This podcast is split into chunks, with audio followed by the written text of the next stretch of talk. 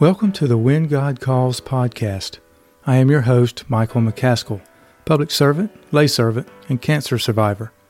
Each episode, you will hear motivational stories from people whose lives have been changed by serving others.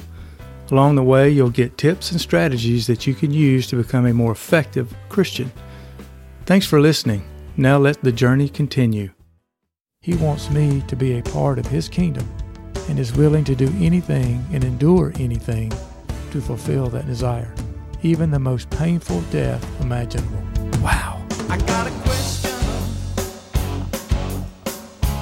Are you happy with the life you live? Or does it take more than?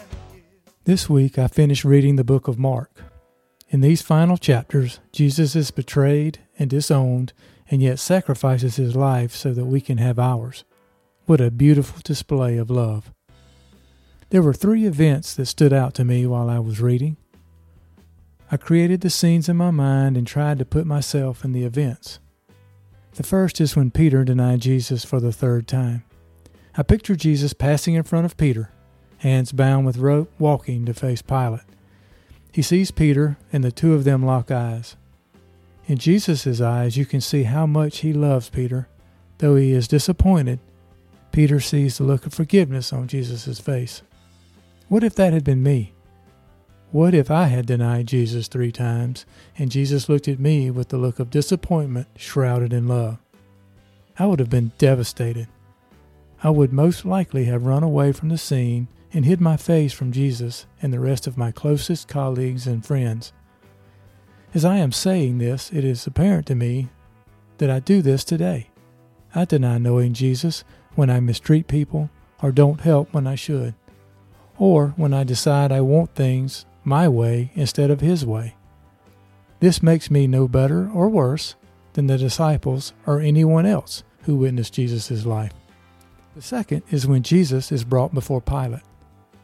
Pilate has his executive staff on his left and his right, with Jesus in front of him. They are high above the crowd that can be seen just behind and below Jesus. The crowd is anything but quiet. Over the rumble, you can hear shouts of hatred. It is obvious that nothing will please this crowd short of Pilate sentencing Jesus to death. I picture myself in the crowd. I'm trying to talk to my friends over the noise, but it is next to impossible. I am only there to see what is going to happen. I have grown up with the Jewish beliefs, and I am not sure whether this man called Jesus is the Savior I have been waiting for or not. If I'm honest, I want Jesus to just go away so things can go back to the way they were, the way I have become comfortable with. So I watch in anticipation. The crowd finally wins out, and Pilate sentences Jesus to death by crucifixion.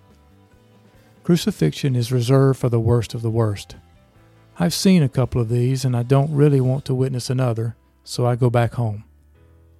What this really says about me is that I am a ride the fence kind of person, not really wanting to commit either way in the hopes I don't offend anyone or promote any anger towards me.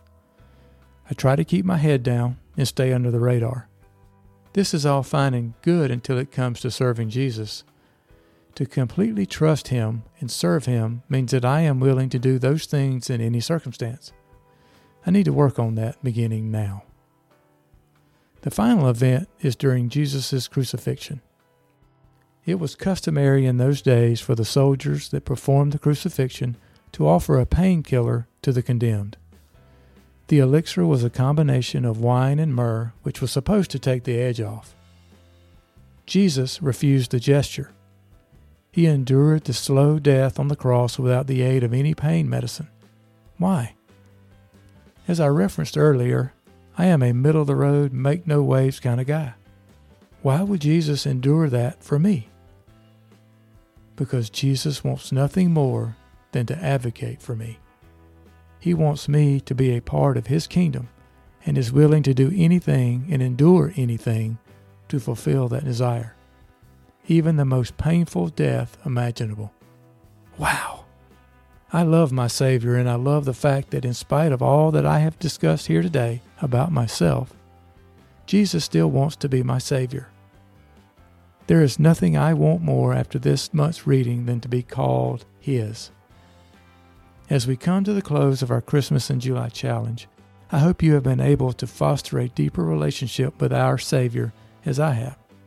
I pray that your courage has been restored and your desire to serve Jesus for our God's glory has been strengthened. Stay in the Word and run to the Lord with all that you have because He is all you will ever need.